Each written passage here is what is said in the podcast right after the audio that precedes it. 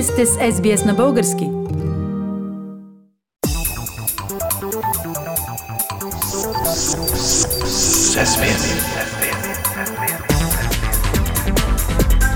Акценти на седмицата. Пламен, можем ли днес да започнем обзора с новини, които се чакат, но още не са факт? Това е добър подход, Фили. Е, наистина се натрупаха важни неща, които трябва да станат, а все не стават. Веднага се набива на очи, например, липсата на промяна по отношение на българската блокада за старта на македонските преговори за членство в Европейския съюз. Да, това е проблем, който се точи отдавна, но защо точно днес пак е на дневен ред? Руската агресия в Украина пак постави Европейския съюз пред острата нужда от укрепване на политическата и економическата ситуация на Западните Балкани. Нещата щяха вече да са доста напреднали, ако преговорите с Македония и Албания бяха започнали преди около две години, както трябваше. България обаче блокира Македония с искания, които са неразбираеми за западните ни партньори, защото са свързани основно с исторически претенции, а не с актуална политика. Блокадата обаче практически засяга не само Скопия и Тирана. Така че Тирана е в ситуация без вина виновен. Проявява нетърпение и онзи ден заяви, че трябва да започне преговорите сама, без копия. Но идеята да започне тези преговори не се харесват в Брюксел, така ли? Да, не се харесва в Брюксел и затова смята се в момента зад колисно за пореден път тече някакъв европейски мек натиск срещу България да промени позицията си. Споменава се конкретно Германия като проводник на този натиск. И не случайно ред български политици някак без видима причина решиха да заявят, че не отстъпват от официалната линия. Направиха го и Корнелия Нинова от името на Българската социалистическа партия и външния министр Теодора Генчовска от името на правителството и други политици. Президентът Румен Радев пък заяви същото онзи ден по време на посещение в Португалия. Нищо, че малко смешно излезе цялата работа. В Лисабон Радев опита да пробута претоплена манджа, като се позова на план от пет точки за решаване на проблема с Македония, който португалското председателство на Европейския съюз лансира миналата година. Тогава този план беше критикуван от официална София и реално не сработи. Но сега Радев го похвали като сериозен път за излизане от кризата, което обаче не се случва само единствено по вина на Скопия. А какво става с заявеното желание на премиера Кирил Петков да постигне бърз пробив по темата Македония? Петков беше яростно критикуван заради своите идеи и действия, като получи дори заплахи от президента и Българската социалистическа партия, че ако направи отстъпки, правителството ще падне и ще се върви към нови избори.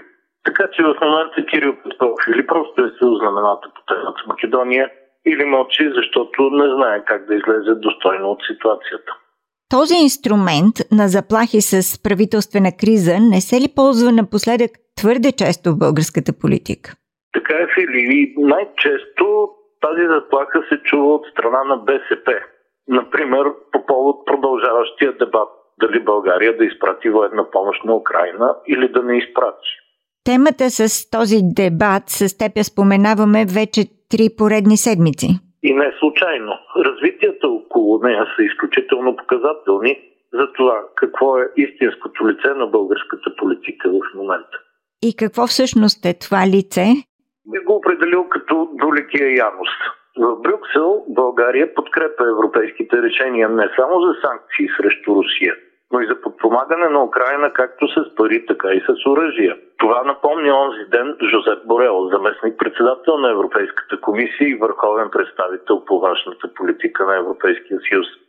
В същото време обаче в самата София се лансира безумната теза, че ако подпомогнем военно Украина, едва ли не обявяваме война на Русия.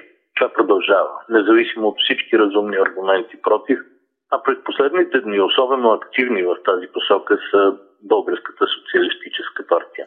Какво казва по тази тема българската левица? Заедно с маргиналната партия Възраждане, социалистите се противят категорично на военна помощ за Украина. Политици от левицата заявиха вече много пъти, че ако се вземе такова решение, БСП ще напусне кабинета и ще предизвика правителствена криза. В един момент лидера на БСП, Корнелия Нинова, уж отрече тази опция, но после каза пък, че тя като вице-премьер не би подписала подобно решение. А това означава същото. След такава демонстрация Нинова или трябва да се оттегли сама от правителствения си пост, или да бъде уволнена. Как ще се реши въпроса, продължава да е неясно. Парламентарната комисия по външна политика щеше в сряда да реши дали да допусне въпроса за военна подкрепа за Украина до разглеждане в пленарната зала, но това май нищо не излезе. При всички случаи обаче БСП трябва да са наясно, че ако демонстративно предизвикат сега предсрочни избори, вероятно ще се срутят политически и дори може изобщо да не попаднат в парламента при следващото гласуване. Пламен, ти каза, че има няколко теми, по които се очаква нещо да се случи, но не се случва. До сега обсъдихме Македония и военната помощ за Украина. Има ли още теми? Третата тема е свързана с обществения натиск руския посланник Елеонора Митрофанова да бъде обявена за персона на Анград. В един момент изглеждаше, че нещата стигнаха до ръба на случването, поне според заявката на вице-премьера Асен Василев. И в този случай вече Фили последваха светкавични заплахи за правителствена криза и темата отново беше заметена под килима.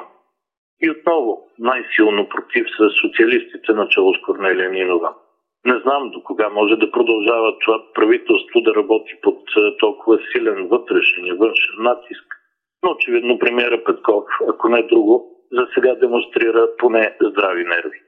Политически акценти на седмицата с Пламен Асенов. Искате да чуете още истории от нас? Слушайте в Apple Podcast, Google Podcast, Spotify или където и да е.